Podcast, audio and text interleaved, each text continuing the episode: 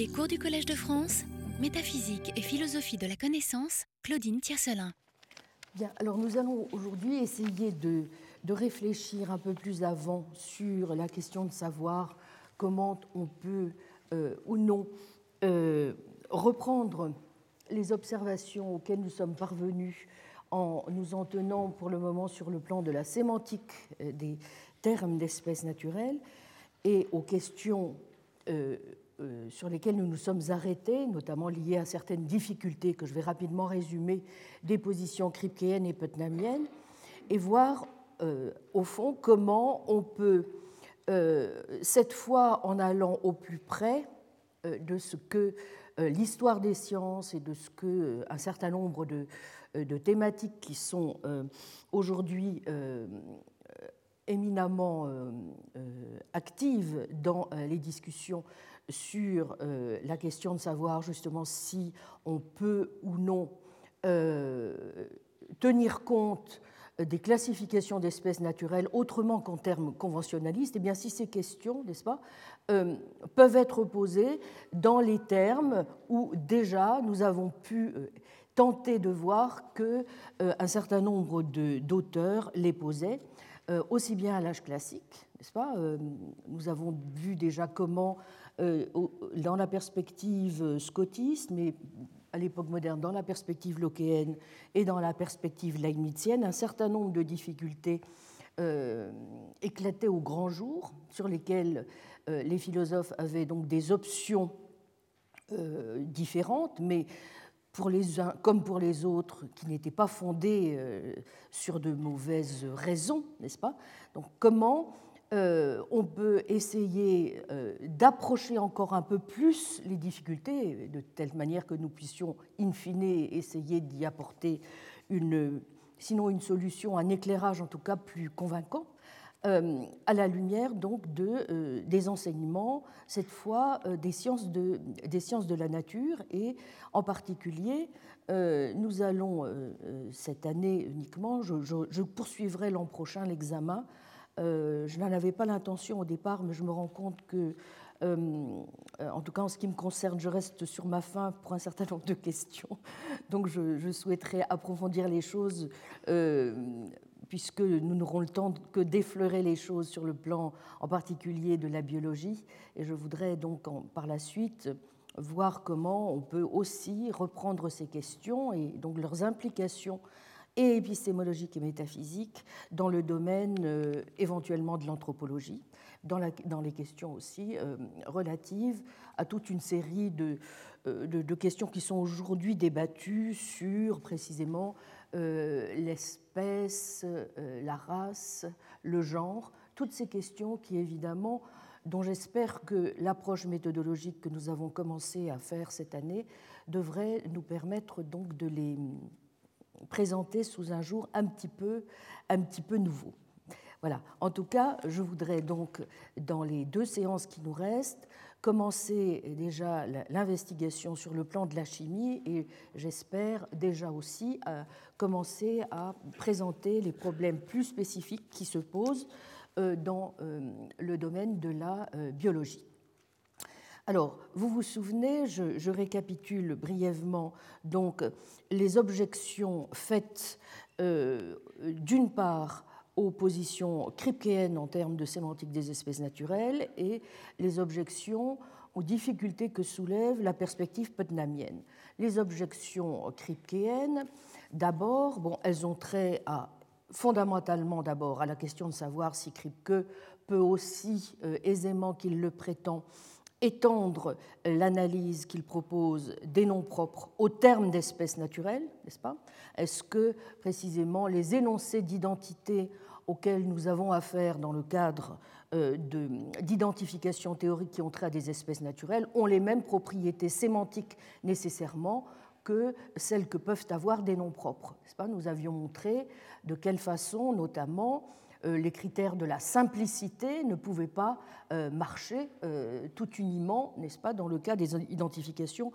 théoriques. donc peut-on quelle est la parenté d'abord entre noms propres et termes d'espèces naturelles? Deuxièmement, peut-on mettre sur le même plan des énoncés d'identité standard et des énoncés contenant des termes d'espèces naturelles? Et enfin, euh, troisième difficulté, euh, la plus évidemment problématique, c'est celle qui a trait aux objections qui ont été faites euh, essentiellement dans les années 80 par Nathan Salmon, dont le livre a été donc réédité en 2005, pas sur la question de savoir si, au fond, contrairement à ce que Kripke semble dire, euh, la clause d'essentialisme ne va pas euh, totalement de pair, n'est pas intrinsèquement euh, partie prenante, si vous voulez, de l'argumentation elle-même. À partir du moment où on peut dissocier la clause de l'essentialisme de l'argumentation, cette clause elle-même est en soi doit, être, doit, être, doit faire l'objet d'une autre argumentation, si tant est que cela puisse être le cas, n'est-ce pas? Bon, euh, pour le moment, nous n'avons pas encore euh, traité, euh, traité, ce point, mais c'est évidemment l'une des, des, difficultés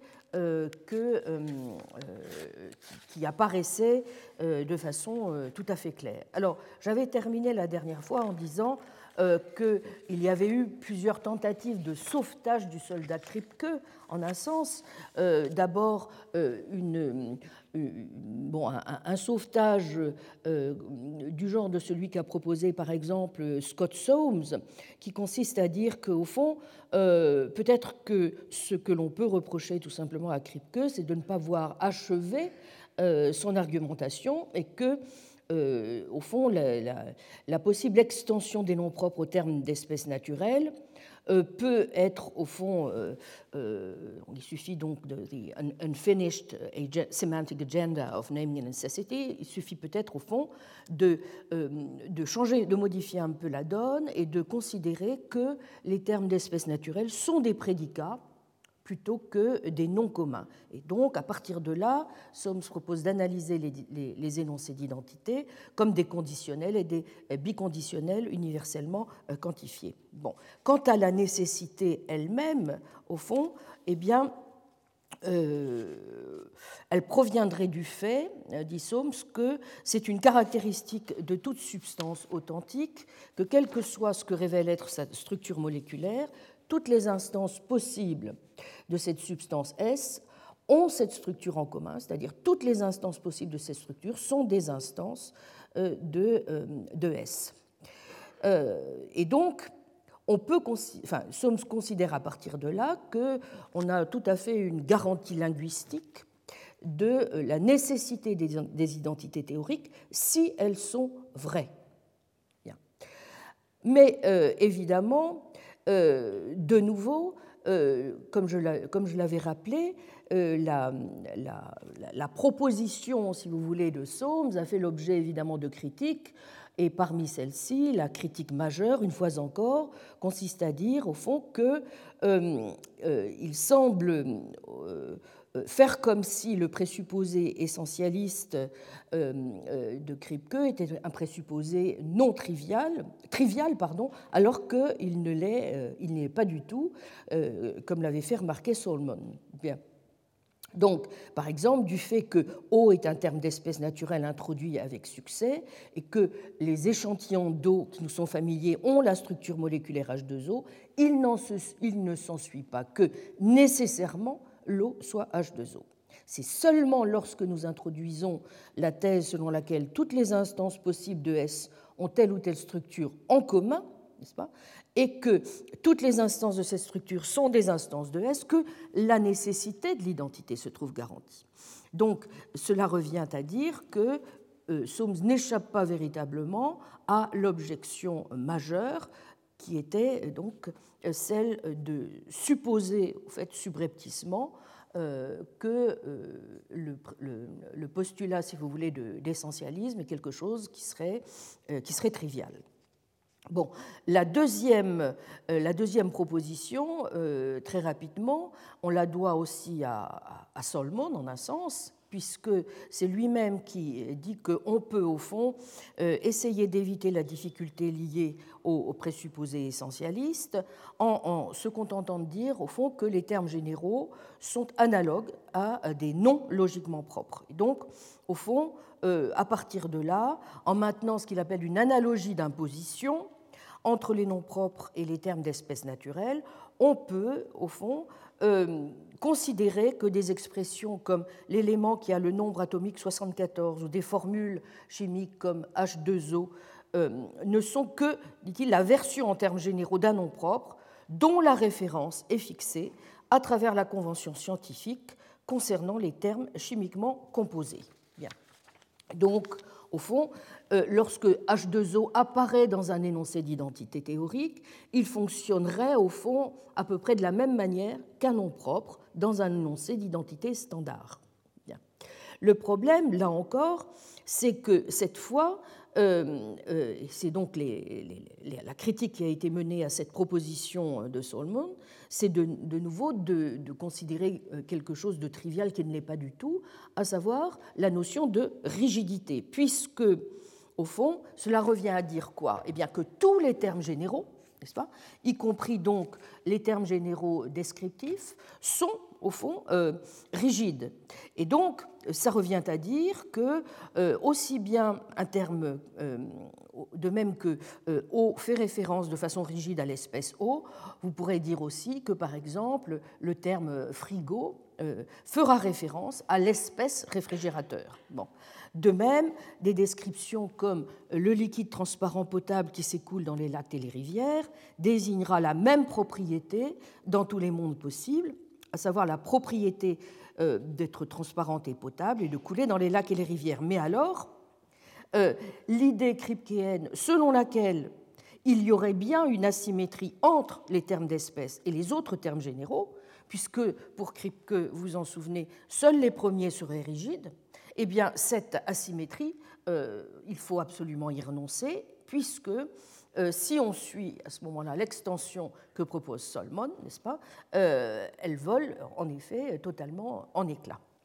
Bon, alors, euh, au cours des, années récentes, plusieurs solutions ont été proposées à ce problème dit de la trivialisation, euh, dont, euh, du reste, malheureusement, je n'ai pas pu aller les écouter, de deux philosophes qui ont participé au volume que nous suivons de près sur la sémantique et la métaphysique des espèces naturelles, en l'occurrence la philosophe Asa Wixforce et le philosophe de la chimie Henry, parlais hier à l'Institut d'histoire des sciences. Je n'ai pas eu malheureusement la possibilité d'aller les écouter. Peut-être certains d'entre vous ont, pu le faire. Eh bien justement, ces auteurs ont essayé dans, euh, dans les années récentes de voir euh, ce qu'on pouvait faire au juste, n'est-ce pas, de la solution, de la solution kripkeenne. Alors, avec des avis, euh, dans un cas comme de l'autre, et avec des arguments différents. Mais je vais en dire juste un, petit mot. Bon, la, la, position d'Asa Wigforsch justement, est de dire que, contrairement à ce que d'autres soutiennent, par exemple la philosophe Corinne Besson, eh bien, euh, il n'y a pas... Euh, il n'y a pas de raison de considérer que euh, on devrait pouvoir, si vous voulez, effectuer une forme de, travail euh, de travail sur le concept même de rigidité, de telle sorte qu'on pourrait l'utiliser de manière, euh, au fond, euh, beaucoup moins problématique que ce n'était le cas dans, l'hypothèse kripkeenne. Ce que dit Asa Wigforss, notamment donc dans ce texte Are Natural Kind Terms Special, dans le volume The Semantic and Metaphysics of Natural Kind, euh, c'est qu'elle euh, conteste totalement l'idée selon laquelle, précisément, les termes d'espèces naturelles renverraient, voyez-vous, à une catégorie sémantique euh, particulière de termes généraux. on doit donc, d'après elle, prendre très au sérieux les difficultés associées aux termes d'espèces et, au fond, bien comprendre que la plupart des difficultés qui ont été épinglées tiennent en fait fondamentalement à deux choses. D'abord au fait que euh, c'est parce que on, tient un certain discours sur les termes d'espèces naturelles, et deuxièmement, c'est parce que aussi on, ne mesure pas à quel point la clause d'essentialisme, n'est-ce pas, est, une clause non triviale et préoccupante. Bon, alors, euh, elle conclut euh, son argumentation en disant qu'il euh, est très peu probable qu'il existe hein, contrairement donc à ce que, que prétend Kripke, une classe spéciale de termes qui désignerait d'un point de vue sémantique les espèces. et on peut considérer que l'identification de cette théorie, en fait, dépend essentiellement du développement des théories empiriques sophistiquées telles que la chimie contemporaine ou la théorie de l'évolution. Et donc, euh, selon elle, il faut purement et simplement rejeter l'analyse aussi bien kripkeenne que putnamienne des termes d'espèces naturelles au bénéfice donc d'une version qui était, vous vous en souvenez, celle justement pour laquelle Kripke et, Putnam refusaient euh, d'adhérer, n'est-ce pas, à laquelle ils refusaient d'adhérer, à savoir la, la formulation ancienne euh, frégéo-russellienne ou descriptiviste, si vous voulez, euh, selon laquelle, même si on, on, doit un petit peu la modifier, en tenant compte des critiques justes pour certaines d'entre elles qui lui sont adressées, mais au fond, on, doit au fond revenir, max, fin, principalement à une forme de descriptivisme qui permettra de montrer que tout simplement la signification des termes d'espèce eh bien, nous est donnée par un certain ensemble de propriétés. Euh, et parmi ces propriétés, des propriétés qui décrivent le comportement nomologique euh, des espèces. Bon, donc il n'y a pas lieu, dit Azavik Forge, de euh, vraiment s'appuyer sur la conception kripkeenne. il n'y a pas de caractéristiques sémantiques distinctives. et au fond, euh, on renvoie la balle, si vous voulez, exclusivement du côté euh, du rôle que jouent euh, les, expressions dans l'explication scientifique. Ce qui est, vous l'aurez compris, une manière, au fond, de considérer que l'essentiel se place du côté, non pas de ce qui relève de la métaphysique des espèces elles-mêmes, n'est-ce pas, mais de la manière dont on explique ou du modèle que l'on choisit d'explication scientifique. bon. Euh, sans statuer à ce stade, je le précise, sur la question de savoir si le modèle en question, après tout, empruntera davantage éventuellement au réalisme scientifique ou à une forme plus aiguë de nominalisme instrumentaliste, n'est-ce pas? Bon. Mais l'idée est que, au fond, euh, on s'en tient essentiellement à, cette, conception euh, de la sémantique euh, des espèces naturelles relativement hein, au rôle que jouent les expressions dans les théories scientifiques, donc dans la théorie de l'explication que l'on en donne. Bien. Voilà pour l'essentiel, au fond, euh, du panorama, si vous voulez, des discussions aujourd'hui, étant entendu que l'une des questions justement sur lesquelles nous aurons nous à trancher, c'est euh, en fonction de nos propres analyses, euh, est-ce que en définitive euh, on doit totalement renoncer aux analyses kripkeennes et putnamiennes Est-ce que véritablement il est possible, en replaçant la discussion sémantique à un niveau un peu différent, n'est-ce pas, d'éviter d'avoir à se poser la question uniquement en termes est-ce que Kripke a raison ou est-ce qu'il a tort Vous voyez? Donc je pense que, évidemment, euh, là encore, la, question qui doit nous occuper, c'est non pas quelle est la bonne ou la mauvaise sémantique des termes d'espèces naturelles, n'est-ce pas Mais est-ce que, véritablement, si nous en restons au niveau de la sémantique, nous sommes vraiment en mesure de trancher toutes les questions absolument réel et irréductible que nous avons repéré sur le plan épistémologique et métaphysique. Donc je tiens euh, dès à présent à dire que, euh, ou à rappeler plus précisément l'un des points que nous avions vus, n'est-ce pas? C'est une chose de dire que Kripke et Putnam envisagent au fond une forme de chevauchement possible de la réflexion sémantique avec la réflexion métaphysique, c'est une autre chose de considérer que, premièrement, euh, ils donnent la bonne sémantique pour la bonne métaphysique, deuxièmement, que, à supposer qu'ils aient telle ou telle sémantique dont on peut apprécier le bien fondé ou pas, elle suffirait, n'est-ce pas, à euh, régler le problème dans sa dimension métaphysique. Vous voyez, c'est deux choses distinctes. Donc, euh, loin de moi en particulier l'idée qui est commune à un certain nombre de discussions aujourd'hui qui sont menées sur le plan de la seule sémantique, de penser justement que, euh, s'agissant de la question de la métaphysique des espèces naturelles, nous pouvons nous contenter de rester sur le plan de la sémantique. Autant nous allons encore le vérifier en reprenant la manière dont Lavoisier analyse euh, les, choses au début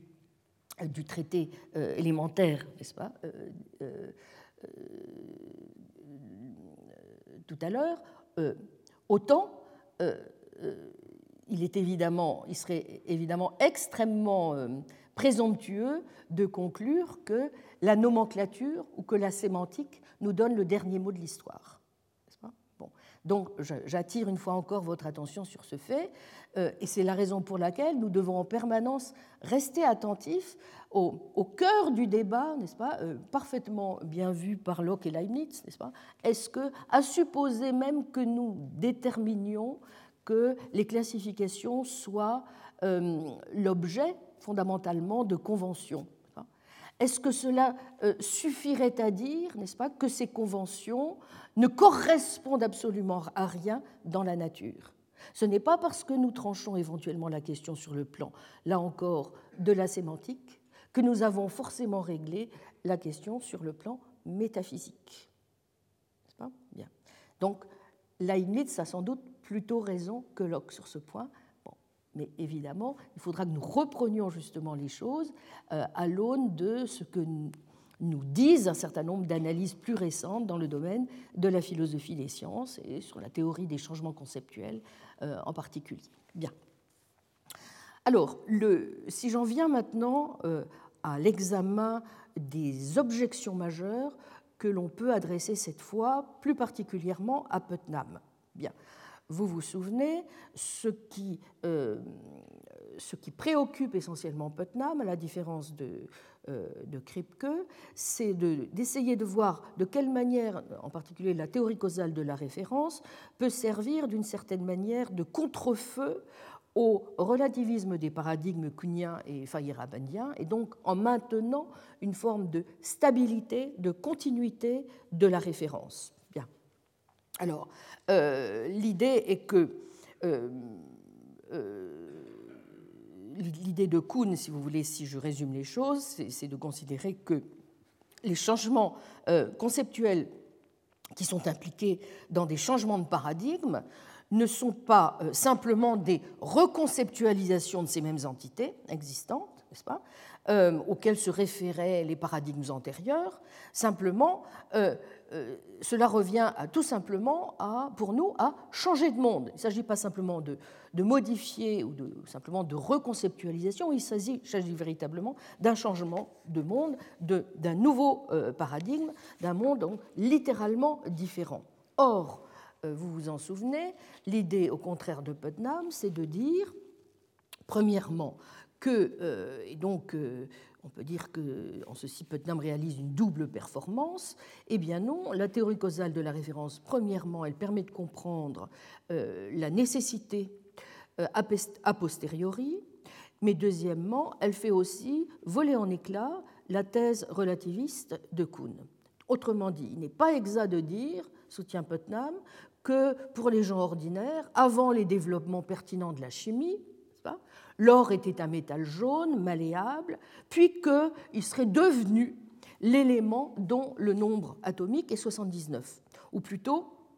qu'une nouvelle entité, n'est-ce pas, euh, appelée or, serait apparue. Il faut plutôt dire que la substance à laquelle faisaient référence les locuteurs précédents était exactement, dit Putnam, la même substance, l'or, celle à laquelle, plus tard, les locuteurs informés faisaient référence. Voici ce qu'il dit. Il ne fait aucun doute que les savants emploient les termes comme si les critères associés n'étaient pas des conditions nécessaires et suffisantes, mais plutôt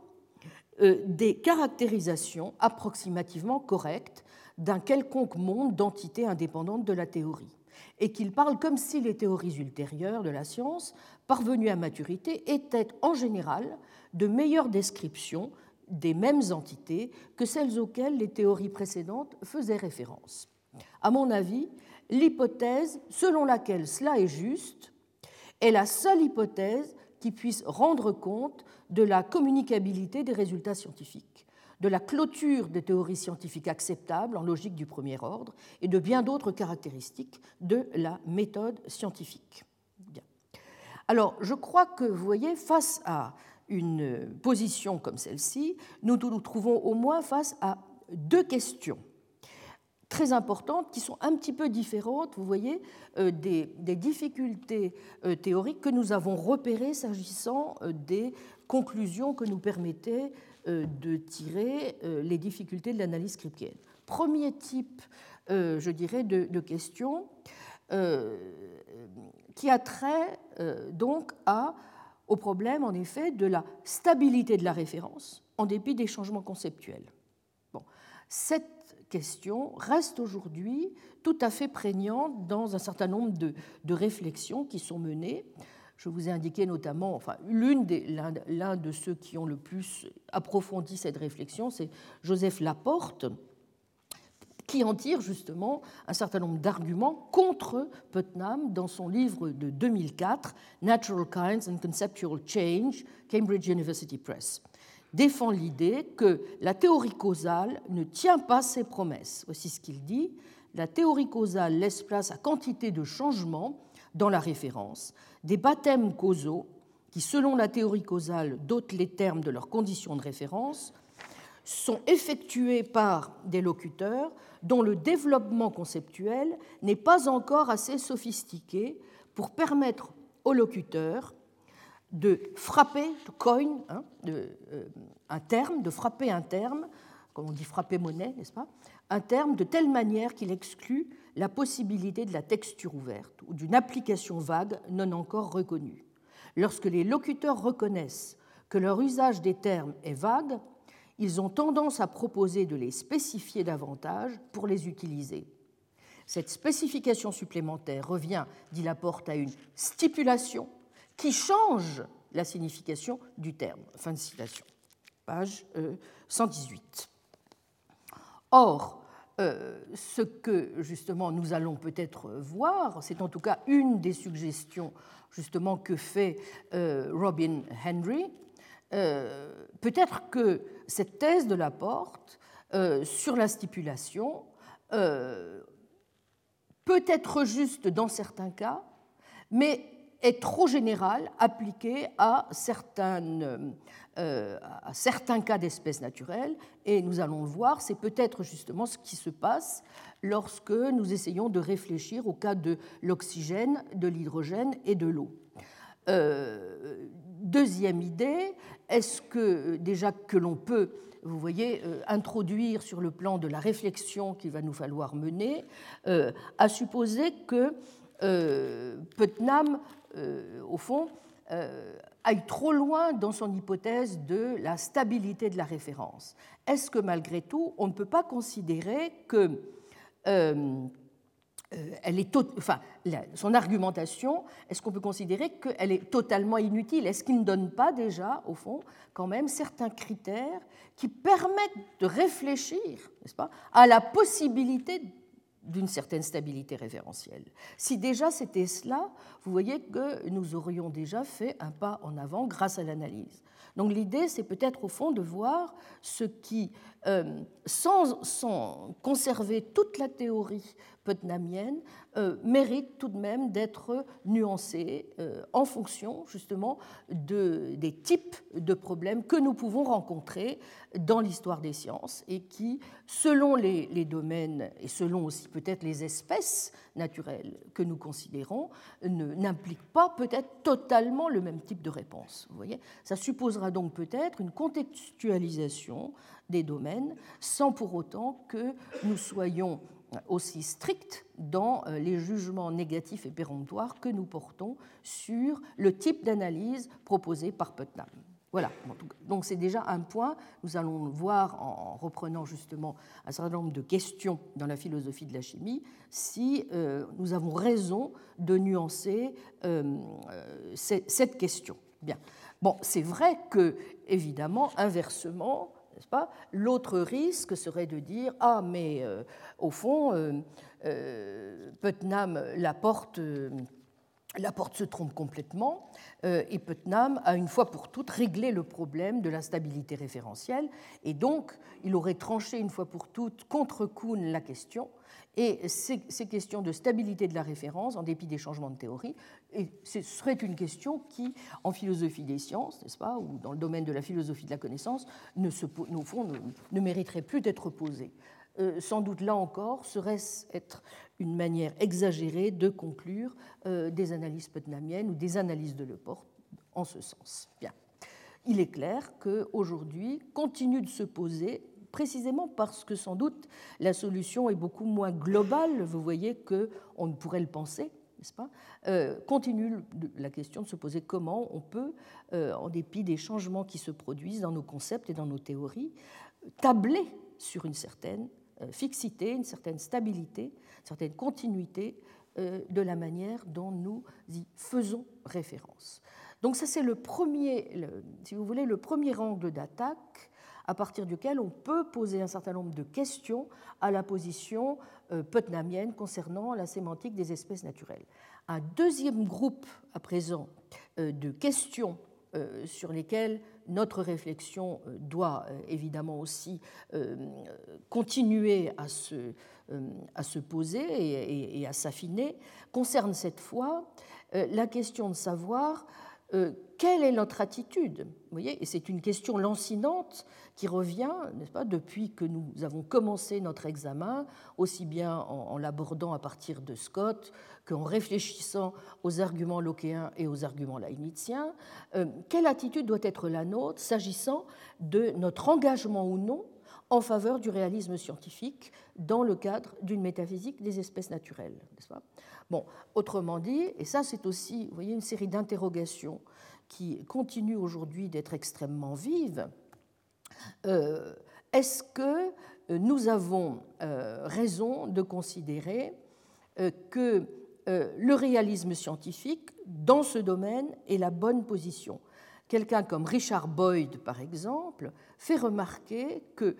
la question fondamentale aujourd'hui qu'une théorie correcte des espèces naturelles doit affronter est celle-ci, je le cite, comment les pratiques classificatoires et leurs manifestations linguistiques nous aident-elles à améliorer la fiabilité des pratiques scientifiques et ordinaires en termes inductifs et explicatifs? Et il pense, euh, en ce qui le concerne, que euh, si nous voulons répondre de manière satisfaisante, à cette question, euh, il est indispensable de tenir compte, euh, d'introduire un concept qu'il appelle le concept d'accommodement, accommodation, et donc un concept qui revient ni plus ni moins à ajuster en fonction des disciplines nos pratiques inférentielles selon l'usage pertinent des termes, euh, des termes naturels. Et donc, il faut que nous essayions euh, de considérer que les définitions que nous apportons des espèces naturelles euh, sont certes, euh, relèvent bien de quelque chose qui doit être déterminé a posteriori, n'est-ce pas Et qui donc, par là même, sont susceptibles d'être révisées à la lumière des nouvelles découvertes empiriques, n'est-ce pas. Mais en même temps, c'est vrai aussi que on doit être attentif, au fond, à, un double aspect, dit Boyd d'une part, c'est vrai qu'on ne doit jamais oublier que les espèces naturelles, au fond, c'est un concept que nous traitons de façon un peu différente selon les disciplines dans lesquelles nous parlons. Et que c'est peut-être quelque chose, j'y reviendrai précisément l'an prochain, parce que je ne suis pas sûre que ce soit aussi simple. Euh, appliqué à l'ethnologie ou à l'anthropologie que euh, Boyd semble le penser. Bon, il, doit, il, dit ceci on doit pouvoir dire que quelqu'un qui nie la réalité de la race est quelqu'un qui, je cite, nie que les races, telles qu'on les comprend couramment, jouent un rôle épistémiquement légitime en biologie. Mais, poursuit-il, cela n'empêche pas que la race soit une espèce naturelle dans certaines branches de la science sociale. Par exemple, dans l'étude de la stratification sociale et l'inégalité sociale. Donc, Boyd considère, si vous voulez, que, euh, au fond, euh, cette question euh, est une question qu'on doit, au fond, de manière anti-réductionniste d'ailleurs, essayer de traiter, au fond, en fonction du type d'accès épistémique et aussi en fonction des conditions d'accommodement que nous donnent les disciplines, n'est-ce pas? Que les disciplines soient donc soit la physique, soit la pharmacologie, soit une science sociale. Bon. Donc ça, c'est un peu une conception, enfin, ça c'est un des, une des branches de l'alternative. Donc d'un côté, vous voyez, il semble aller dans le sens d'une conception de ce genre. Mais d'un autre côté, euh, ce qui semblerait dire, au fond, qu'il euh, n'est pas particulièrement réaliste, mais beaucoup plus contextualiste, n'est-ce pas? Ou qu'il considère que la question se tranche, au fond, en fonction des disciplines euh, dans lesquelles nous, travaillons. Mais d'un autre côté, il continue quand même à dire que nous devons avoir, et que c'est sa position, une conception réaliste des espèces naturelles, au sens où de fait, euh, on doit dire que les espèces naturelles, c'est quelque chose qui existe bel et bien, et donc que euh, l'existence de ces espèces est quelque chose qui est sous-tendu par euh, des structures causales réelles qui sont indépendantes de l'opinion que nous pouvons en avoir. Donc, bien entendu, si on, et, dit-il, si ça n'était pas le cas, vous voyez qu'il retrouve par un autre biais un certain type d'argumentation qui est assez putnamien dans l'esprit, n'est-ce pas? Euh, Si ce n'était pas le cas, n'est-ce Eh bien, à ce moment-là, on ne pourrait pas comprendre, par exemple, que les alchimistes aient réussi à faire référence au soufre et au mercure, en dépit du fait que leur schéma euh, majeur et explicatif, si vous voulez, associé avec euh, les termes pertinents, eh bien, ces schémas étaient complètement à côté de la plaque. Si on n'admet pas en même temps euh, qu'il euh, faisait bien référence à ça, à ce moment-là, ça suppose, vous voyez, qu'on doit parier sur une forme de réalité de l'espèce qui ne se réduit pas totalement pas, au système classificatoire dont nous stipulons qu'il doit être. Il y a quelque chose d'autre que, euh, que, quelque chose qui serait de l'ordre de la pure stipulation. Bon. De la même manière, les sociobiologistes réussissent à faire référence à des aspects réels du comportement humain, l'altruisme, la compétition, ainsi de suite, du fait que, euh, euh, en dépit du fait, n'est-ce pas, que la sociobiologie soit en permanence traversée par toute une série d'engagements euh, extrêmement confus. Or, en dépit de ça, dit Boyd, eh bien, elle réussit quand même à euh, épingler, n'est-ce pas, euh, des, aspects réels du comportement humain. Bon. Autrement dit, euh, vous voyez la question. Donc la question là qu'on doit se poser, c'est est-ce que ce type de réalisme, du type de celui que revendique Boyd, est finalement suffisamment robuste, n'est-ce pas, pour nous donner le type d'engagement réaliste scientifique dont on a besoin, me semble-t-il du moins, si on veut parvenir à une métaphysique correcte des espèces naturelles. Est-ce que ce n'est pas une forme de réalisme quand même trop mou, trop accommodant, c'est le cas de le dire, n'est-ce pas, pour que nous puissions véritablement nous satisfaire d'un modèle de ce genre? Et donc, vous voyez là où je veux en venir, c'est ceci. Est-ce que, à partir de là, euh, il est aussi inutile a priori de considérer que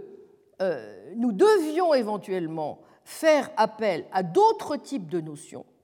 pour avoir, par exemple, à une autre notion d'essence, à une autre forme d'essentialisme, pour avoir la métaphysique des espèces naturelles qui convient. Vous voyez, si c'est le cas, si c'est le cas, à ce moment-là, il faudrait aussi, et vous voyez, ceci me ramène euh, à, la réflexion que j'entamais sur euh, les difficultés épinglées classiquement euh, de la position kripkeenne, peut-être qu'il n'y a pas lieu de,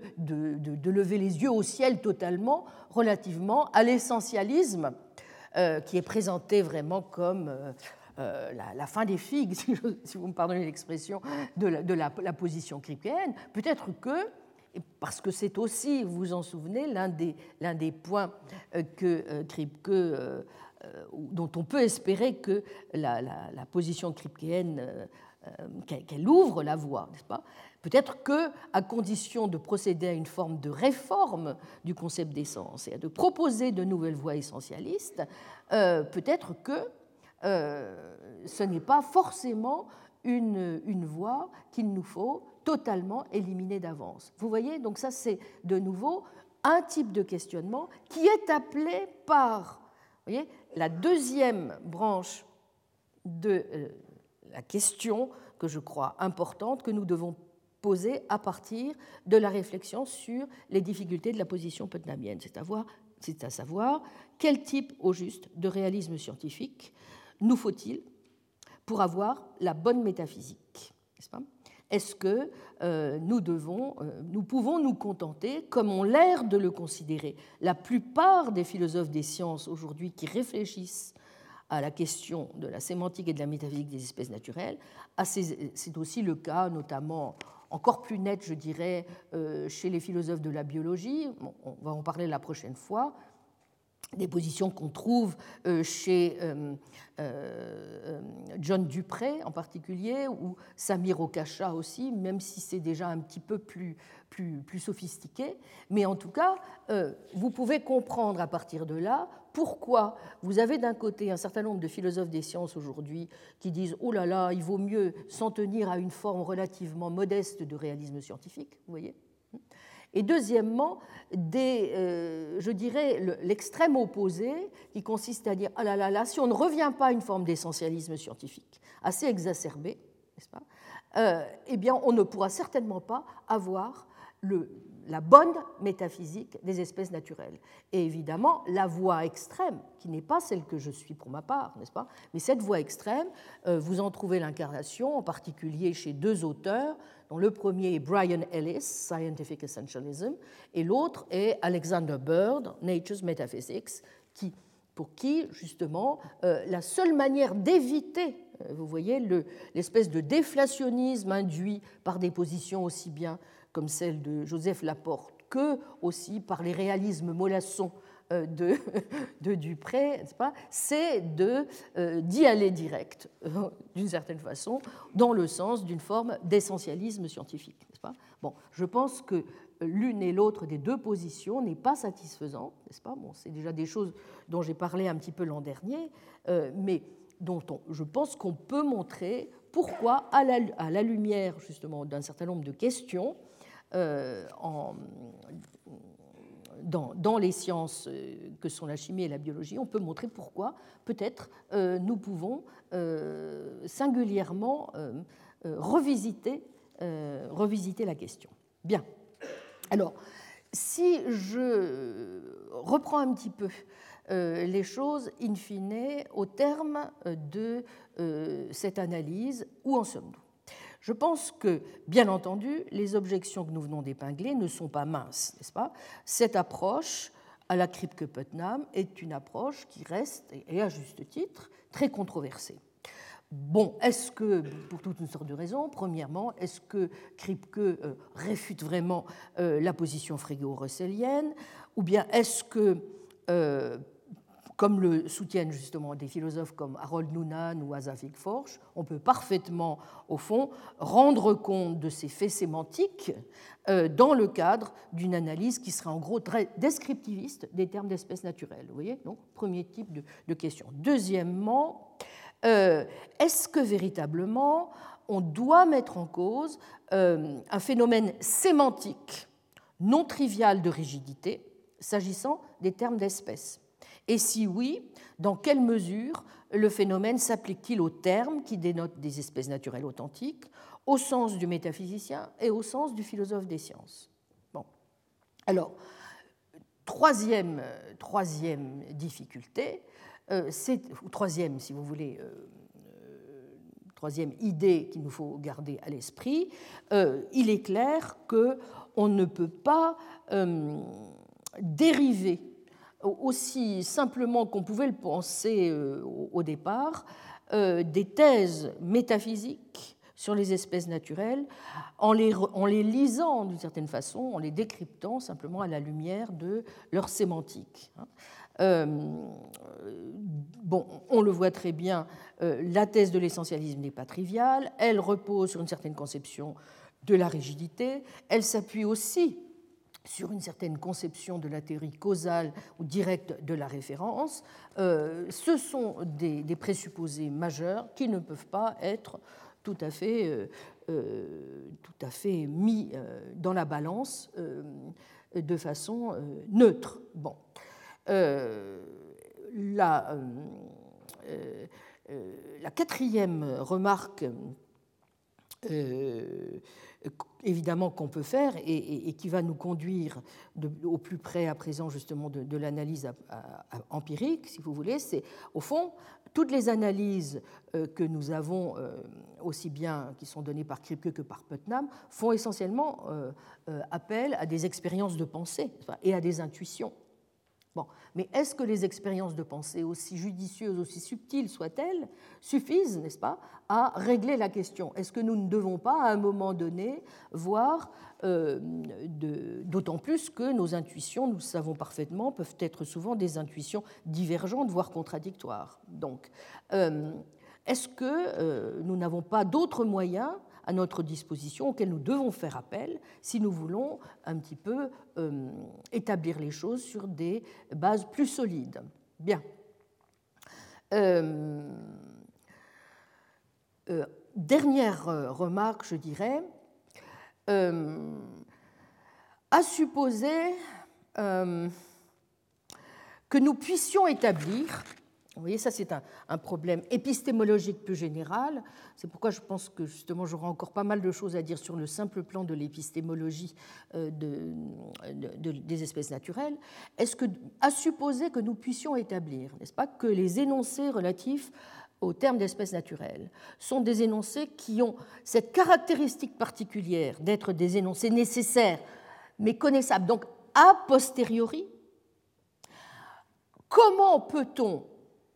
du simple fait de leur nécessité a posteriori, en inférer, ou a-t-on le droit d'en inférer, que cela nous renseigne sur une propriété essentielle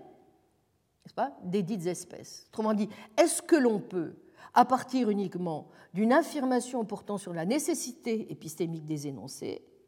tirer un certain nombre de conclusions métaphysiques sur ce qui a trait, vous voyez, aux propriétés mêmes des espèces. Bon. Et ça, ce sont là toutes les objections sur lesquelles j'avais beaucoup insisté l'an dernier, dans lesquelles un certain nombre de métaphysiciens contemporains, un petit peu trop imbus des résultats de la sémantique, ont tendance à tomber, et, et sur lesquels notamment quelqu'un comme Kit Fine a beaucoup attiré l'attention, c'est-à-dire est-ce que nous pouvons tout simplement, à partir, si vous voulez, de modalités déduire un certain nombre de choses sur les essences. Est-ce qu'on peut dériver l'essence de simples modalités C'est loin d'être le, cas. L'essence ne se réduit pas à, la nécessité. Euh, il faut distinguer ce qui relève d'une définition essentielle et ce qui relève d'une définition nécessaire. Et là, ce sont, vous voyez, euh, Kripke comme Putnam ont l'air de faire comme si, à partir du moment où on établissait la nécessité a posteriori d'un certain nombre de dénoncés, on pouvait assez rapidement, au fond, en conclure un certain nombre de choses quant aux propriétés essentielles métaphysiques. Or, là encore, c'est plus seulement à la vigilance que nous devons avoir quant à la possible dérivation de la métaphysique à partir de la sémantique, c'est aussi euh, la vigilance que nous devons observer relativement à la possible et à mon sens impossible, dérivation de la métaphysique à partir de la seule épistémologie, n'est-ce pas? Et là encore, si j'ai raison, cela suppose évidemment que euh, exactement dans le même esprit euh, dans lequel j'ai poursuivi mon analyse sur euh, la critique du type de réalisme scientifique qu'invoque quelqu'un comme Boyd, n'est-ce pas? Cela revient à dire évidemment aussi qu'il n'est pas impossible que là encore nous soyons obligés à un moment donné, si nous voulons vraiment traiter de la question métaphysique elle-même,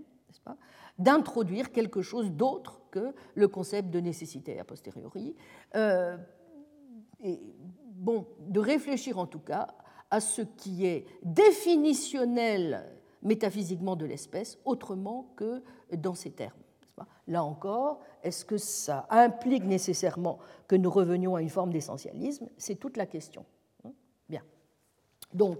ce qui semble clair à partir de tout ceci, c'est qu'on ne peut pas espérer, in fine, y voir totalement clair dans la réflexion, euh, sans, euh, à un moment donné, euh, voir de plus près quelles sont donc les interactions entre la sémantique ou la philosophie du langage, si vous voulez, des, termes concernant les termes d'espèces naturelles, la métaphysique et la philosophie des sciences. Bon. Donc, je ne vais pas, euh, pour le moment, en dire davantage sur les questions proprement épistémologiques, n'est-ce pas Mais je vais passer plus, euh, plus simplement, dans le temps qui nous reste, à un certain nombre de d'analyse, si vous voulez, que, qui vont nous obliger à remettre notre discussion un petit peu dans le contexte des sciences euh, empiriques, en, essayant d'aller voir ce que les leçons de la science, d'abord en chimie, puis en biologie, ont à nous euh, apporter sur notre éclairage. Bien. Mais évidemment, ce, ce faisant, euh, vous comprenez bien que je ne quitte pas du tout le chemin de ma réflexion. Et en un sens, c'est une des raisons pour lesquelles d'ailleurs je vais poursuivre l'examen en me concentrant sur un problème particulier dans l'histoire de la chimie, euh, qui est le problème de savoir, n'est-ce pas, si, à supposer que, comme l'histoire des sciences nous le montre, euh, s'agissant par exemple du concept d'élément, ou s'agissant du concept d'oxygène. Nous ne faisons plus référence de la même manière à ce terme oxygène, n'est-ce pas, ou à ce terme élément aujourd'hui, que ce pouvait être le cas à l'époque d'Aristote ou encore à l'époque de Lavoisier. Est-ce que néanmoins on peut considérer, n'est-ce pas, que quelqu'un comme Lavoisier, par exemple, faisait référence à l'oxygène alors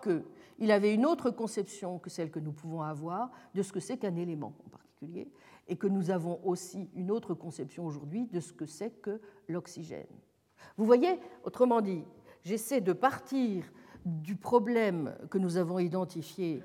un des problèmes majeurs, s'agissant de la stabilité référentielle de nos termes d'espèces naturelles. Est-ce que nous continuons à parler de la même chose? Vous voyez? Et là, justement, je vais euh, euh, me concentrer sur euh, certaines analyses de Lavoisier. Hein, c'est pourquoi je vous ai donné dans feuille d'accompagnement l'un des récapitulatifs, parce que c'est effectivement, et Henry a, tout à fait raison d'insister sur, sur, cet exemple qui est vraiment très très intéressant, si vous voulez, parce qu'on voit qu'en un sens, je, vais y revenir, Lavoisier est le paradigme, au fond, de, euh, la fausse révolution euh, scientifique, comme l'a très bien montré euh, Bernadette Bensaut, n'est-ce pas? C'est celui qui, que tout le monde a porté au nu, n'est-ce pas, comme étant celui qui a introduit la révolution en chimie, alors que, en vérité, justement, il n'a pas tellement révolutionné les choses, n'est-ce pas Ou que, en tout cas, le concept d'élément sur lequel il travaille est un concept qui était déjà, d'une certaine façon, tout à fait dans les cercles dans lesquels il travaillait. Donc, il n'y a pas une originalité véritablement majeure dans le concept lui-même, n'est-ce pas? Néanmoins, c'est vrai qu'il introduit bien un certain type de nouveautés, mais justement lesquelles? Et les questions que nous devons nous poser, c'est que, à supposer, c'est exact que, comme l'histoire nous l'enseigne, que le concept d'élément que nous avons aujourd'hui est un concept évidemment extrêmement différent de celui sur lequel il travaillait, on peut considérer malgré tout, n'est-ce pas, qu'il parlait de la même chose. Vous voyez? Alors pourquoi est-ce que c'est important de se demander ça? Eh bien c'est important non seulement euh, pour montrer qu'il y a peut-être plus de continuité qu'on ne pense dans l'histoire des sciences elles-mêmes, indépendamment du fait que cela nous permet peut-être de donner raison à Putnam pas, contre ses euh, adversaires, mais cela aussi, comme le dit très bien Hendry quand il s'attaque au problème dans, dans, son, dans son texte, The Elements euh, and Conceptual Change, euh, Hendry dit très bien que si nous n'admettons pas, en un sens, que Lavoisier utilise, au fond, euh, un certain nombre de termes, comme nous, nous en parlons aujourd'hui, on ne peut même pas considérer, en un sens, qu'il s'est trompé. Or, nous voulons, nous savons que Lavoisier s'est trompé, n'est-ce pas? Donc nous voulons aussi pouvoir dire qu'il s'est trompé, mais nous ne pouvons dire qu'il s'est trompé que si, d'une certaine manière, nous admettons que, à travers les différents changements conceptuels, n'est-ce pas, il y a quelque chose qui, euh, perdure, n'est-ce pas, et qui est irréductible à ces différents changements. Est-ce que vous comprenez? Donc c'est aussi bien un problème métaphysique qu'un problème épistémologique important que celui qui consiste à montrer qu'il y a peut-être plus de stabilité, n'est-ce pas, dans l'usage des termes que nous ne pourrions le penser de prime abord. Bien. Donc, euh, évidemment, pourquoi est-ce que euh, c'est changé? Bien parce que tout simplement, euh, quand aujourd'hui nous parlons de ce que c'est qu'un élément chimique, bah, nous avons tendance à considérer que ce qui permet d'individuer les éléments, c'est le nombre de protons situés dans le noyau, n'est-ce pas Donc le nombre atomique, n'est-ce pas. C'est évidemment un concept euh, qui, le moins qu'on puisse dire, échappe évidemment à, Lavoisier au moment où il l'utilise, et puisque, euh, au fond, grosso modo, enfin en tout cas le moins qu'on puisse dire, c'est qu'il n'est pas loin de partager l'idée selon laquelle les éléments chimiques sont davantage individués par des types d'atomes et il n'a évidemment aucune notion de ce que pourrait être euh, cette notion de masse atomique, de nombre de protons situés euh, dans un noyau. Donc, euh, ça, une fois encore, les chimistes ont évidemment changé de position sur ce que c'est qu'un élément chimique, ce qui est définitionnel d'un élément, mais à moins de considérer au fond, euh, euh, que l'objet de leur réflexion est en quelque sorte totalement indépendant des opinions qu'ils peuvent en avoir, euh, on a aussi du mal à se représenter leur travail ou se représenter ce qu'ils sont en train de faire, si vous voulez, comme étant une série de découvertes hein, sur un sujet constant, par exemple, qui serait, en l'occurrence, l'oxygène. Donc, il y a une première question, évidemment, euh, qu'on est tenté de, se poser assez naturellement. Est-ce que, bon, puisqu'on voit que euh, le, concept a l'air tellement différent aujourd'hui de ce qu'il pouvait être euh, au XVIIIe siècle, et encore plus à l'époque d'Aristote, est-ce qu'on n'aurait pas intérêt à dire, au fond, que chacun, à son époque, en fonction de son concept, se trouve embarqué à chaque fois dans une aventure nouvelle, différente Vous voyez? Et je répète, si on dit ça, à ce moment-là, on se trouve confronté à une difficulté qui est de dire à ce moment-là, eh bien, euh, oui, euh, euh, bah, Lavoisier, peut-être alors à ce moment-là, il est inutile de dire qu'il s'est trompé. Or, on sait qu'il s'est trompé en même temps quand il a dit que l'oxygène est un constituant de tous les acides, par exemple. Vous voyez donc, Mais donc, moins, de, à moins de dire que Lavoisier était bel et bien en mesure de penser à et de parler de l'oxygène, bah, on voit mal comment on peut, dans le même, euh, dans le même temps, n'est-ce pas, euh, soutenir qu'il a entretenu à leur sujet des opinions erronées. Et donc, vous comprenez que euh, c'est ce qui donne a priori raison, vous voyez, à des positions comme celle de Putnam et de Kripke, naturellement. Puisque si vous suivez justement, comme on vient de le voir, la théorie putnamienne de la signification des termes théoriques, au fond, ça revient à dire que Lavoisier était tout à fait euh, à même, à son époque, de faire référence hein, à l'oxygène, puisque au fond, il avait, vous vous souvenez, c'est ce qui est indiqué dans les, dans les critères que pose Putnam, il avait à sa disposition un certain nombre d'échantillons d'oxygène, et puis, au fond, euh, le nouveau nom introduit faisait référence à quelque chose, à quelque chose, mais quoi À quelque chose que ces différents échantillons avaient en commun.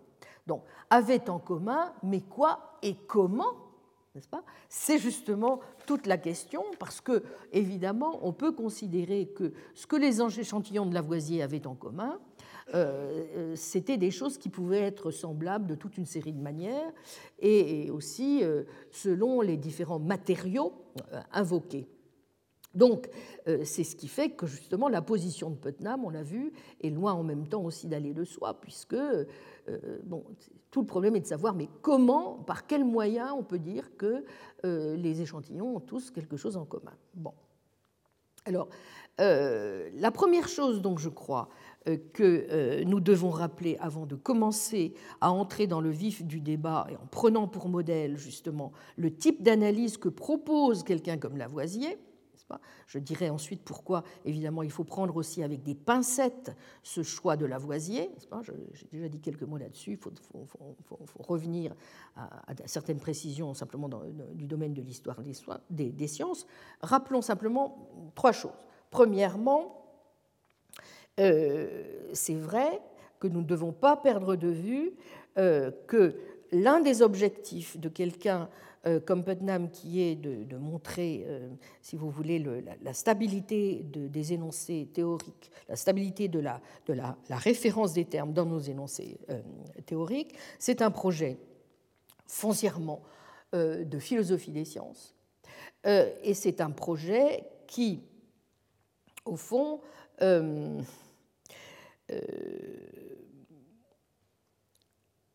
relève d'abord de la philosophie des sciences avant de relever de la question proprement épistémologique du statut des vérités nécessaires a posteriori. Bon. Donc, euh, c'est intéressant aussi de se souvenir de cela parce qu'un certain nombre de, euh, conclusions auxquelles nous allons parvenir à partir de l'examen euh, de certaines propositions de Lavoisier,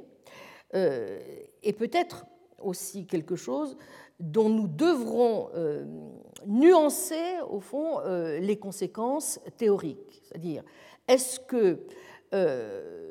l'analyse que nous offre, par exemple, un certain nombre d'exemples tirés de la chimie, ce sont des analyses qui nous permettent véritablement de clarifier le statut des énoncés théoriques en termes de euh, d'énoncés nécessaires a posteriori, ou bien est-ce que c'est quelque chose qui nous éclaire plutôt sur le statut de certains problèmes inhérents à la philosophie des sciences, à savoir l'idée d'une certaine continuité ou discontinuité dans l'histoire euh, euh, des théories scientifiques elles-mêmes. Vous voyez, c'est-à-dire, il faudra donc là encore faire très attention à la question de savoir jusqu'où nous pouvons étendre nos conclusions. Deuxièmement, le fait aussi que j'ai distingué les positions de, Kripke de celles de Putnam euh, nous conduit d'emblée à envisager une possibilité intéressante sur le plan de l'analyse conceptuelle. Puisque, au fond, l'objectif euh, de Putnam est un objectif que nous pouvons dissocier en toute rigueur du postulat essentialiste kripkean. Est-ce que si nous parvenons à montrer, n'est-ce pas, que à travers euh, certains exemples pris dans l'histoire des sciences, on parvient à véritablement gagner sur le plan d'une certaine stabilité de la référence, n'est-ce pas? Est-ce que d'une certaine façon, nous n'aurons pas, gagné énormément, puisque cela nous permettra peut-être de nous dispenser, sur le plan même de notre analyse épistémologique, je dirais, d'un saut métaphysique trop important. Autrement dit, est-ce qu'on peut garder Putnam simplement et éliminer Kripke, si je résume les choses Vous voyez Troisième type de question. Euh, je crois qu'évidemment, ce qui est intéressant dans la manière dont nous allons procéder, c'est que nous n'allons plus seulement nous situer sur le plan des seules expériences de pensée, nous n'allons plus seulement faire travailler nos intuitions, nous allons regarder un petit peu ce qui se passe du côté de l'histoire des sciences. Or, est-ce que l'histoire des sciences, au fond, nous apporte un certain nombre de, euh, renseignements qui montrent que euh, la référence même de nos termes d'espèces naturelles euh, s'introduit d'une certaine manière, ou est conditionnée par un certain nombre de critères dont finalement nous ne pouvons pas faire l'économie si nous voulons rendre compte de ce qui se passe, n'est-ce pas, lorsque nous parlons de ce que c'est qu'une espèce, nous tenons tel ou tel discours sur les espèces naturelles. Autrement dit, euh, si vous voulez, euh, pour exprimer les choses un peu directement, est-ce que euh, il suffirait d'une certaine manière d'introduire un certain nombre d'éléments historiques ou sociologiques sur les espèces naturelles pour évacuer un certain nombre de difficultés métaphysiques ou sémantiques ou épistémologiques que nous avons repérées. Si c'était le cas, vous voyez, d'une certaine manière, euh, toute la question que je pose depuis le début de l'année serait nulle et non avenue, naturellement, puisque euh, un historien des sciences ou un sociologue des sciences pourrait me dire mais, comment? Vous êtes en train de nous parler de quelque chose dont l'histoire et la sociologie suffisent, n'est-ce pas, à euh, nous éclairer suffisent pour nous éclairer sur ce qui est réellement en question. Vous comprenez bien que ce que je veux essayer de montrer, c'est que justement, c'est beaucoup plus compliqué que ça. C'est que même à supposer, n'est-ce pas, que nous ayons besoin, comme je le crois, de nous renseigner de très près sur ce qui s'est passé véritablement sur le plan de l'histoire de l'évolution des concepts, sur le plan même aussi de la sociologie dans laquelle n'est-ce pas, les changements conceptuels sont intervenus, cela n'élude en rien le problème métaphysique qui est le nôtre et qui reste entier et qui doit être posé si précisément, comme il me semble, euh, nous devons pouvoir le faire, nous devons être en mesure de considérer qu'il y a éventuellement un progrès dans l'histoire de la pensée et que, de fait, n'est-ce pas, euh, il n'est pas possible aujourd'hui de dire exactement la même chose euh, que ce que ce qui pouvait être dit à l'époque de Lavoisier. Et il me semble que tout de même, cela importe beaucoup pour quelqu'un qui est préoccupé par la question même de ce que c'est que la vérité scientifique,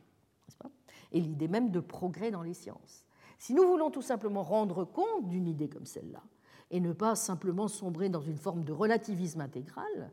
ou de, si vous voulez, de philosophie sociologisante de philosophie des paradigmes, alors nous devrons être en mesure d'épingler un certain nombre de critères sémantiques, de critères épistémologiques et de critères métaphysiques s'agissant des espèces naturelles. Vous voyez? Mais en permanence, évidemment, la voie est étroite parce que nous devons euh, à la fois être attentifs à l'histoire, mais le faire sans procéder de manière réductrice. N'est-ce pas? Bien. Alors, donc,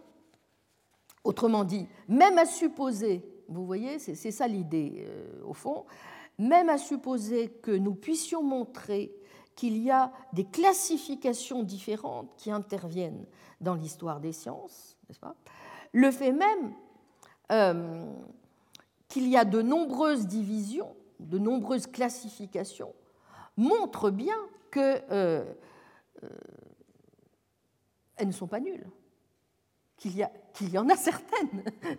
S'il y en a certaines, ça veut dire qu'il y a des raisons d'en faire. Bon, c'est exactement ce que disait Leibniz, vous vous en souvenez. Euh, nous n'avons pas de classification que la nature n'ait pas avant nous déjà pensé elle-même. Nous n'introduisons pas de classification que la nature n'est pas déjà, en un sens, pensée elle-même. Bien. Et donc, c'est évidemment quelque chose euh, qui euh, se pose sans doute différemment en fonction des sciences, comme je l'ai dit, et, qui se pose peut-être aussi avec une acuité plus particulière dans certaines sciences que dans d'autres. En particulier, nous allons voir que si on peut considérer que la chimie est une science dans laquelle, euh, au fond, il est relativement, je dirais pas facile, mais en tout cas plus facile qu'en biologie, de, voir de quelle manière les intérêts explicatifs ou les intérêts explicatifs s'organisent. C'est vrai que dans le cas des sciences biologiques, l'affaire est certainement plus compliquée. Notamment, c'est un point sur lequel nous insisterons euh, la fois prochaine et sur lequel insistent beaucoup, euh, par exemple, des auteurs comme Samir Okacha ou la jeune philosophe de la biologie Emma euh, Tobin. Il y a toute une hypothèse en biologie, même si elle est en partie présente aussi en chimie, mais de façon beaucoup plus nette, qui concerne évidemment la thèse de la hiérarchie des classifications et la question de savoir si nous ne sommes pas obligés d'admettre dans la nature, n'est-ce pas, des classifications qui euh, s'entrecroisent, n'est-ce pas cross-cutting, n'est-ce pas, euh, categories. Bon. Et s'il y a justement des classifications en permanence qui s'entrecroisent, il est évident d'une part que euh, cette hypothèse qu'il y aurait euh, selon une idéologie très, très, très prégnante, une forme de hiérarchie des espèces dans la nature, est évidemment une hypothèse qui risque d'être euh, très difficile à soutenir, n'est-ce pas mais qui n'implique pas nécessairement, contrairement à ce que certains croient, que nous devions renoncer à toute interprétation réaliste des classifications de la nature. Ce n'est pas parce qu'éventuellement nous devons renoncer, à juste titre, à la thèse de la hiérarchie que nous devons conclure de manière conventionnaliste sur la question de l'existence de classes dans la nature. Voyez? Bon. Mais ça, c'est un point, nous le verrons, qui intervient encore plus particulièrement dans le cadre de la biologie, même si la chimie n'en est pas totalement euh, exemple non plus. Alors, partons, si vous le voulez bien, pour le moment, donc, de la chimie, et partons donc peut-être de ce, ce que Bernard Benson appelle plutôt un jeu d'essai que ce monument fondateur de la chimie moderne, pour reprendre ces termes, page 307 dans son Lavoisier Mémoire d'une révolution, que constitue euh, euh, la, réflexion de, la, de Lavoisier. Bon, Lavoisier, je dis très très rapidement, euh, c'est certainement le maître de la chimie française, à supposer, c'est un terme là encore controversé, qu'il y ait une chimie française et pas une chimie allemande. Pas une, voilà. Bon, mais c'est toute une question sur laquelle je ne reviens pas, qui est extrêmement complexe, euh, qui a fait couler beaucoup d'encre, n'est-ce pas? Puisque euh, pendant longtemps, euh, Lavoisier est considéré comme celui qui a effectivement été le fondateur de la révolution de la chimie. Vous le trouvez encore euh, développé, que vous regardiez les textes de Cuvier, que vous regardiez les textes de Dumas, euh, que vous regardiez même, même chez Auguste Comte, c'est encore aussi une forme d'éloge, chez Pasteur, bien sûr. Le seul peut-être qui émet des réserves, c'est Cournot, n'est-ce pas? Mais pendant longtemps, Lavoisier est considéré comme celui qui a effectivement euh, effectué une révolution.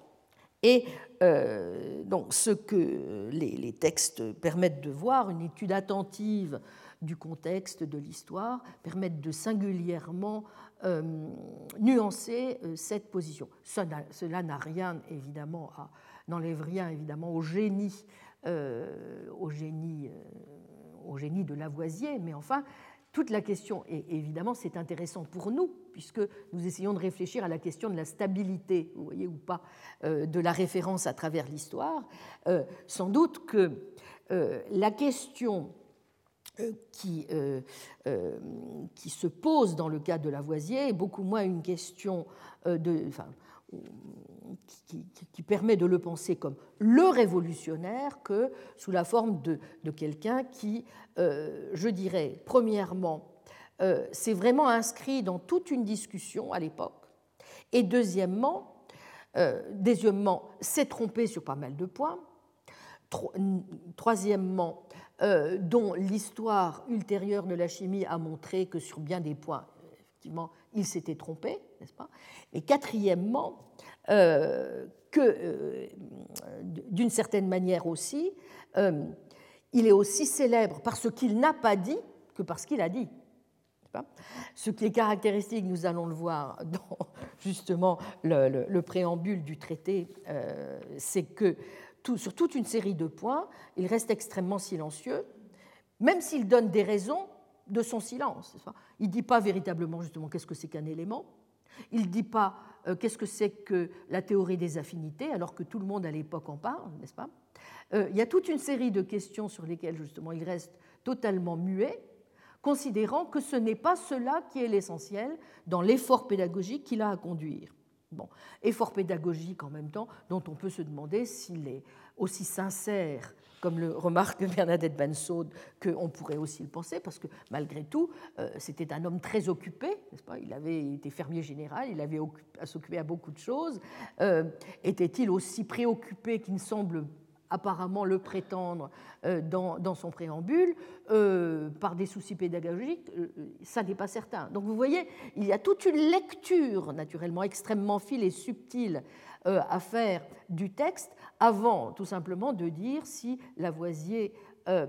a véritablement introduit une nouvelle méthode en chimie, s'il a véritablement introduit de nouveaux concepts dans l'histoire de la chimie, n'est-ce pas Et s'il euh, peut être présenté comme même ayant tout simplement, alors que c'est une des manières dont on le présente, n'est-ce pas Il a une fois pour toutes réfuté la phlogistique. Apparemment, il réfute d'autant moins la phlogistique qu'il euh, n'en parle pas d'une certaine manière, il dit dans le traité que, euh, bon, alors, euh, en tout cas, selon les, moments du texte, n'est-ce pas, euh, il y a au moins autant de silence qu'il n'y a d'affirmation. Et de ce point de vue, je peux, je, peux, déjà le dire tout de suite, je pense que certainement la lecture que propose Émile Meyerson, dans De l'explication dans les sciences, ou dans laquelle Émile Meyerson explique que d'une certaine façon, euh, la phlogistique, la théorie euh, du phlogistique en elle-même, était quelque chose qui n'était pas aussi irrationnel qu'on a voulu le dire, n'est-ce pas Et qu'il y a une forme de rationalité présente, n'est-ce pas, dans la phlogistique, et quelque chose euh, qui est en soi extrêmement intéressant, même si c'est une position qui, est très souvent justement méconnue, n'est-ce pas et, qui, vous voyez, en même temps apporte de l'eau à mon, à mon, moulin continuiste, puisque si Meyerson a raison, cela revient à dire que justement, euh, d'une certaine façon, il n'y a pas du tout de changements aussi radicaux dans l'histoire de la chimie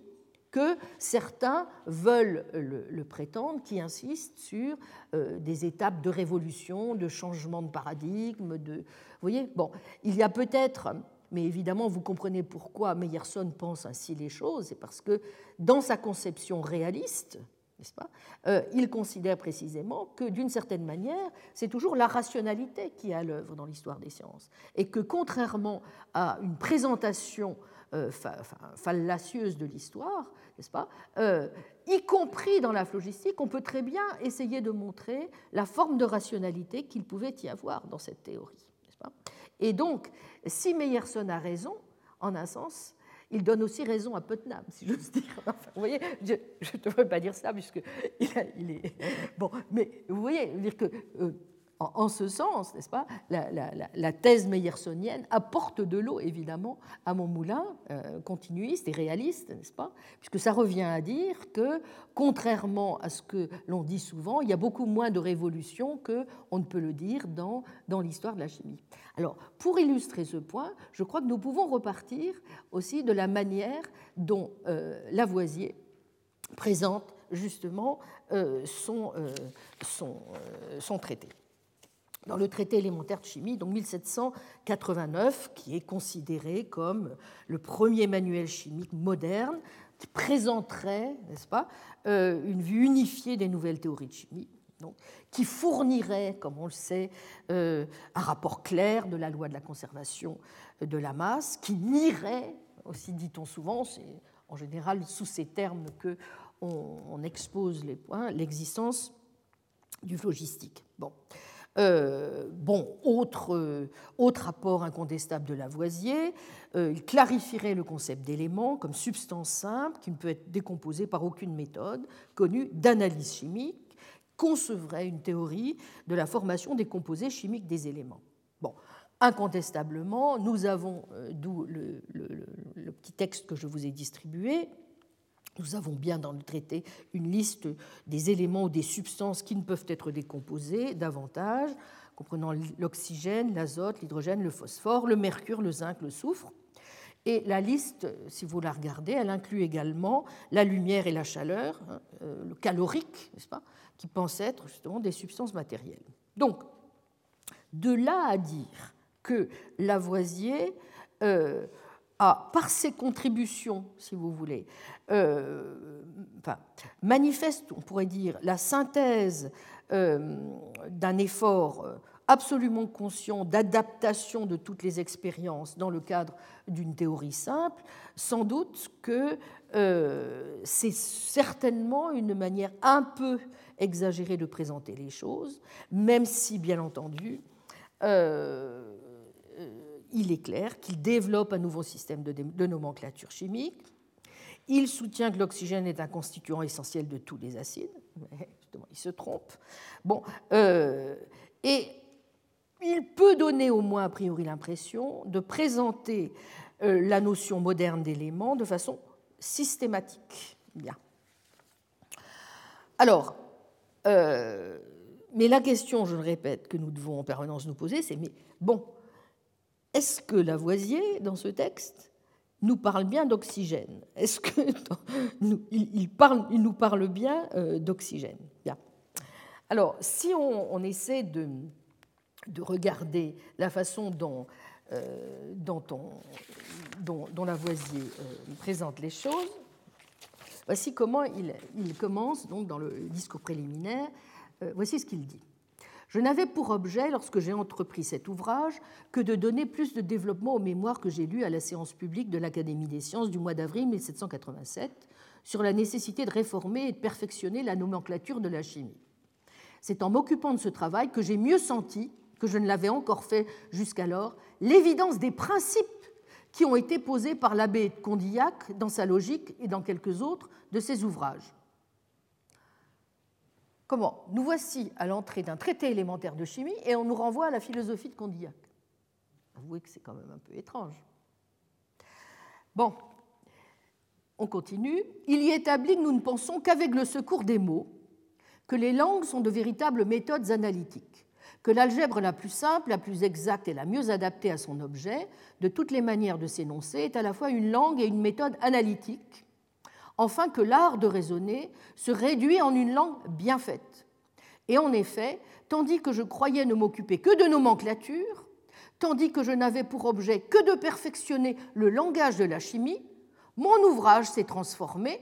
insensiblement entre mes mains sans qu'il m'ait été possible de m'en défendre en un traité élémentaire de chimie. Deuxième chose, vous voyez, très intéressante que nous dit ici Lavoisier, au fond, euh, il a retenu, bon d'abord, il, est allé regarder, soi-disant, du côté de Condillac pour euh, trouver la méthode à suivre pour faire un traité élémentaire de chimie. Qu'est-ce qu'il découvre chez Condillac ou qu'est-ce qu'il croit, pouvoir trouver? Au fond, un moyen, un moyen qui est réel chez Condillac, de montrer que l'art de raisonner suppose, n'est-ce pas, euh, un art de bien parler, et que si on n'a pas euh, déjà les idées claires sur le plan sémantique, on n'aura aucune espèce de possibilité d'avoir les idées claires tout court. Donc, bien parler pour bien raisonner.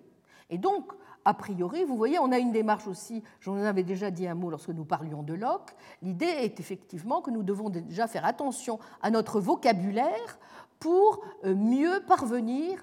à des classifications des éléments corrects. Bon, d'où l'idée a priori de la nomenclature. Mais vous voyez tout de suite que cette idée même de nomenclature se trouve gauchie par le principe même de l'analyse condignatienne, puisque l'idée c'est que la nomenclature n'est qu'une manière au fond de nous montrer si nous raisonnons bien ou pas. Bref, la nomenclature elle-même renvoie bien à un moment ou un autre à nos idées. Elle ne renvoie pas seulement à des catégories verbales, à des catégories linguistiques. Bien. Donc, ce que découvre euh, au fond euh, le naïf Lavoisier, si j'ose dire, c'est l'importance non seulement de la nomenclature, mais l'importance d'un art de bien raisonner, d'avoir les idées claires. Et donc, c'est ce qui explique évidemment pourquoi, alors qu'il aurait pu se contenter de faire une sorte de table, il va devoir faire un véritable traité élémentaire de chimie. Mais ça vous montre aussi déjà que les éléments auxquels nous allons parvenir ne sont sans doute pas des éléments au sens simplement d'unité définitionnelle sémantique, n'est-ce pas Mais que ce sont des éléments qui ont déjà un contenu relativement euh, différent de ce qu'on serait en droit de, considérer si nous avions affaire simplement à un tableau des éléments, euh, n'est-ce pas, comme dans la table périodique des éléments. Hein que nous avons à partir de Mendeleïev, etc. Donc c'est quelque chose certainement qui risque d'être un peu différent que le concept d'élément chez Lavoisier. Vous voyez déjà dans le concept même, nous, nous, voyons très bien par la méthode qui est utilisée que nous aurons affaire à quelque chose de différent. L'impossibilité d'isoler, poursuit-il, la nomenclature de la science et la science de la nomenclature tient à ce que toute science physique est nécessairement formée de trois choses. La série des faits qui constituent la science, les idées qui les rappellent, les mots qui les expriment.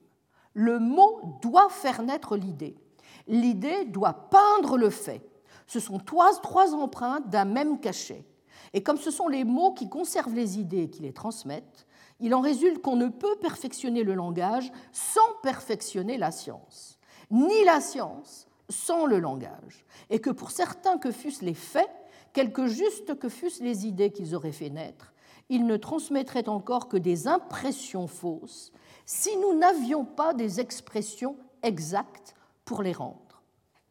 La première partie de ce traité fournira à ceux qui voudront bien le méditer des preuves fréquentes de ces vérités. Mais comme je me suis vu forcé d'y suivre un ordre qui diffère essentiellement de celui qui a été adopté jusqu'à présent dans tous les ouvrages de chimie, je dois, je dois compte des motifs qui m'y ont déterminé. C'est un principe bien constant et dont la généralité est bien reconnue dans les mathématiques, comme dans tous les genres de connaissances, que nous ne pouvons procéder pour nous instruire que du connu à l'inconnu. Dans notre première enfance, nos idées viennent de nos besoins. La sensation de nos besoins fait naître l'idée des objets propres à les satisfaire et insensiblement par une suite de sensations, d'observations et d'analyses, il se forme une génération successive d'idées toutes liées les unes aux autres, dont un observateur attentif peut même, jusqu'à un certain point, retrouver le fil et l'enchaînement, et qui constituent l'ensemble de ce que nous savons. Vous voyez donc, la démarche est toute condillatienne. Lorsque nous nous lèverons pour la première fois à l'étude d'une science, nous sommes par rapport à cette science dans un état très analogue à celui dans lequel sont les enfants. Et la marche que nous avons à suivre est précisément celle que suit la nature, celle que suit la nature dans la formation de leurs idées. De même que dans l'enfant, l'idée est un effet de la sensation, que c'est la sensation qui fait naître l'idée, de même aussi pour celui qui commence à se livrer à l'étude des sciences physiques, les idées ne doivent être qu'une conséquence, une suite immédiate d'une expérience ou d'une observation. Qu'il me soit permis d'ajouter que celui qui entre dans la carrière des sciences est dans une situation moins avantageuse que l'enfant même qui acquiert ses premières idées. Si l'enfant s'est trompé sur les effets salutaires ou nuisibles des objets qui l'environnent, la nature lui donne des moyens multipliés de se rectifier. À chaque instant, le jugement qu'il a porté se trouve redressé par l'expérience. La privation ou la douleur viennent à la suite d'un jugement faux. La jouissance et le plaisir à la suite d'un jugement juste.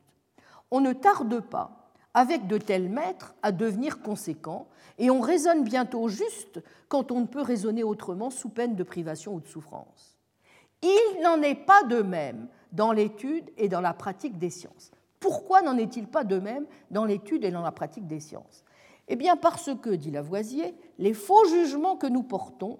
n'intéressent ni notre existence, ni notre bien-être. Aucun intérêt physique ne nous oblige de nous rectifier. L'imagination, au contraire, tend à nous porter continuellement au-delà du vrai, l'amour-propre et la confiance en nous-mêmes, qu'il sait si bien nous inspirer, nous sollicitent à tirer des conséquences qui ne dérivent pas immédiatement des faits, en sorte que nous sommes en quelque façon intéressés à nous séduire nous-mêmes. Il n'est donc pas étonnant que dans les sciences physiques en général, on ait souvent supposé, au lieu de conclure, que les suppositions transmises d'âge en âge soient devenues de plus en plus imposantes par le poids des autorités qu'elles ont acquises et qu'elles aient enfin été adoptées et regardées comme des vérités fondamentales, même par de très bons esprits. Et donc, le seul moyen de prévenir ces écarts consiste à supprimer ou au moins à simplifier autant qu'il est possible le raisonnement qui est de nous et qui seul peut nous égarer, à le mettre continuellement à l'épreuve de l'expérience, à ne conserver que les faits qui ne sont que des données de la nature et qui ne peuvent nous tromper, etc. Mais vous voyez, euh, l'idée qui a l'air de s'imposer, c'est qu'au fond, nous allons avoir droit à une forme de méthode expérimentale assez proche, au fond, de celle que, que nous allons retrouver chez Descartes, chez Newton, n'est-ce pas? Que c'est quelqu'un qui va, au fond, pratiquer ce traité élémentaire en tenant le plus grand compte des observations, mais en même temps euh, en se fondant aussi sur une méthode très proche de la méthode condillatienne, n'est-ce pas, de l'art de bien raisonner et de créer la nomenclature en suivant le cours des idées.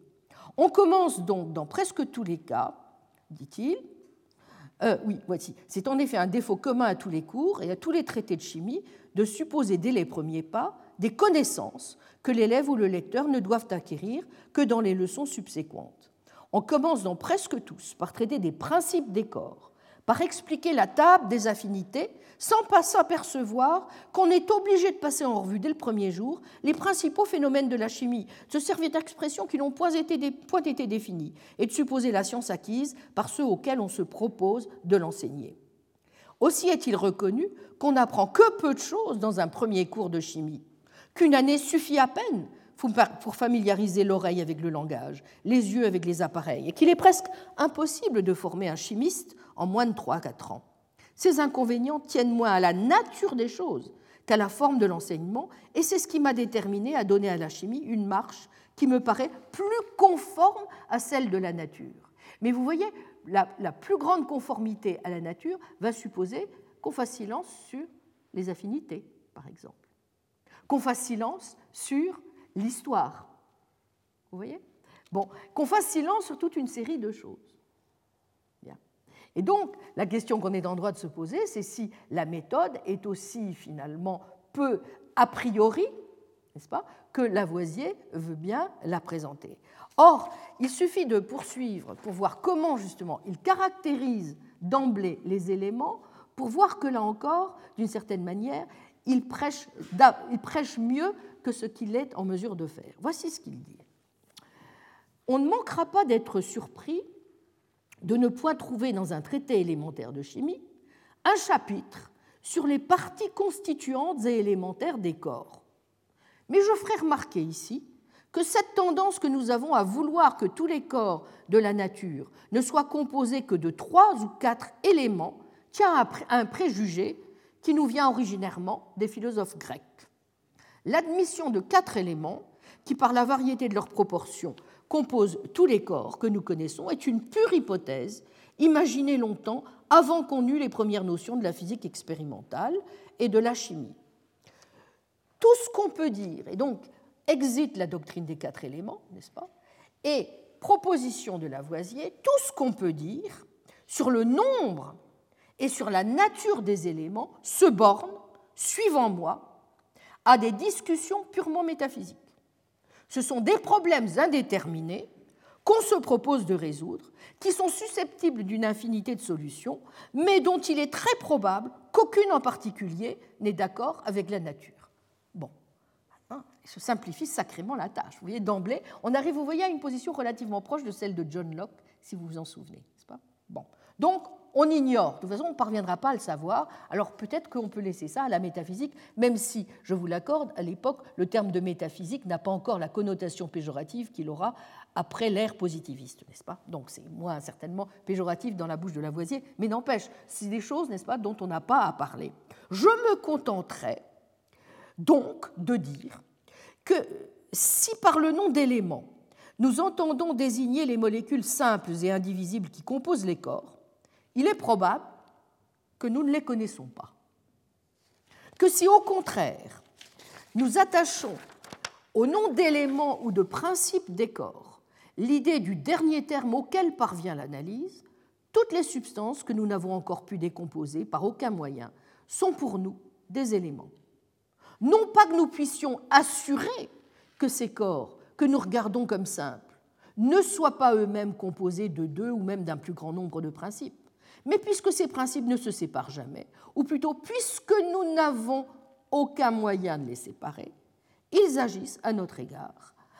à la manière, euh, à la manière dont euh, alors je, euh, excusez-moi, je manque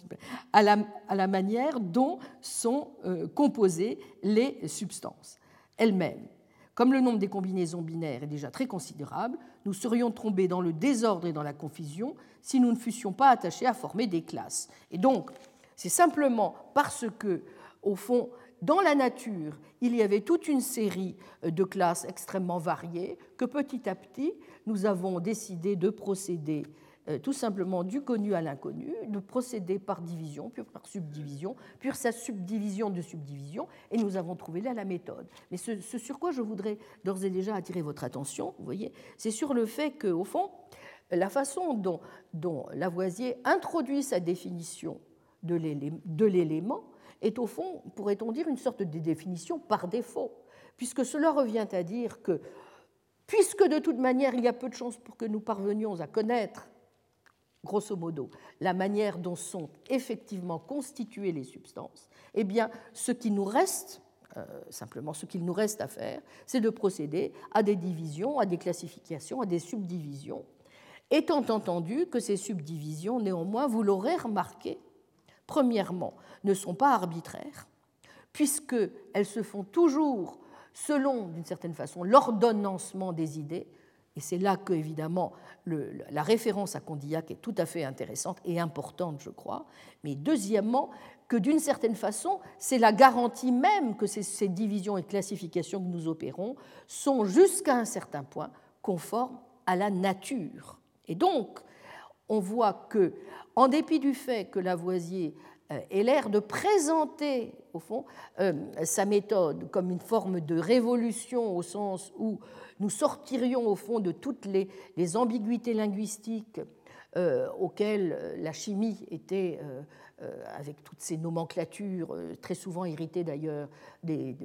classifications suédoises, n'est-ce pas? Bon, euh, de, toutes les, de, toutes, de, tous les aspects amphiguriques des, jolis noms, n'est-ce pas, que, vous trouvez encore non seulement chez les alchimistes, mais chez les chimistes de l'époque, eh bien, même si les classifications qui sont introduites vont introduire, au fond, une sorte de, balayage, de coup de balai extrêmement,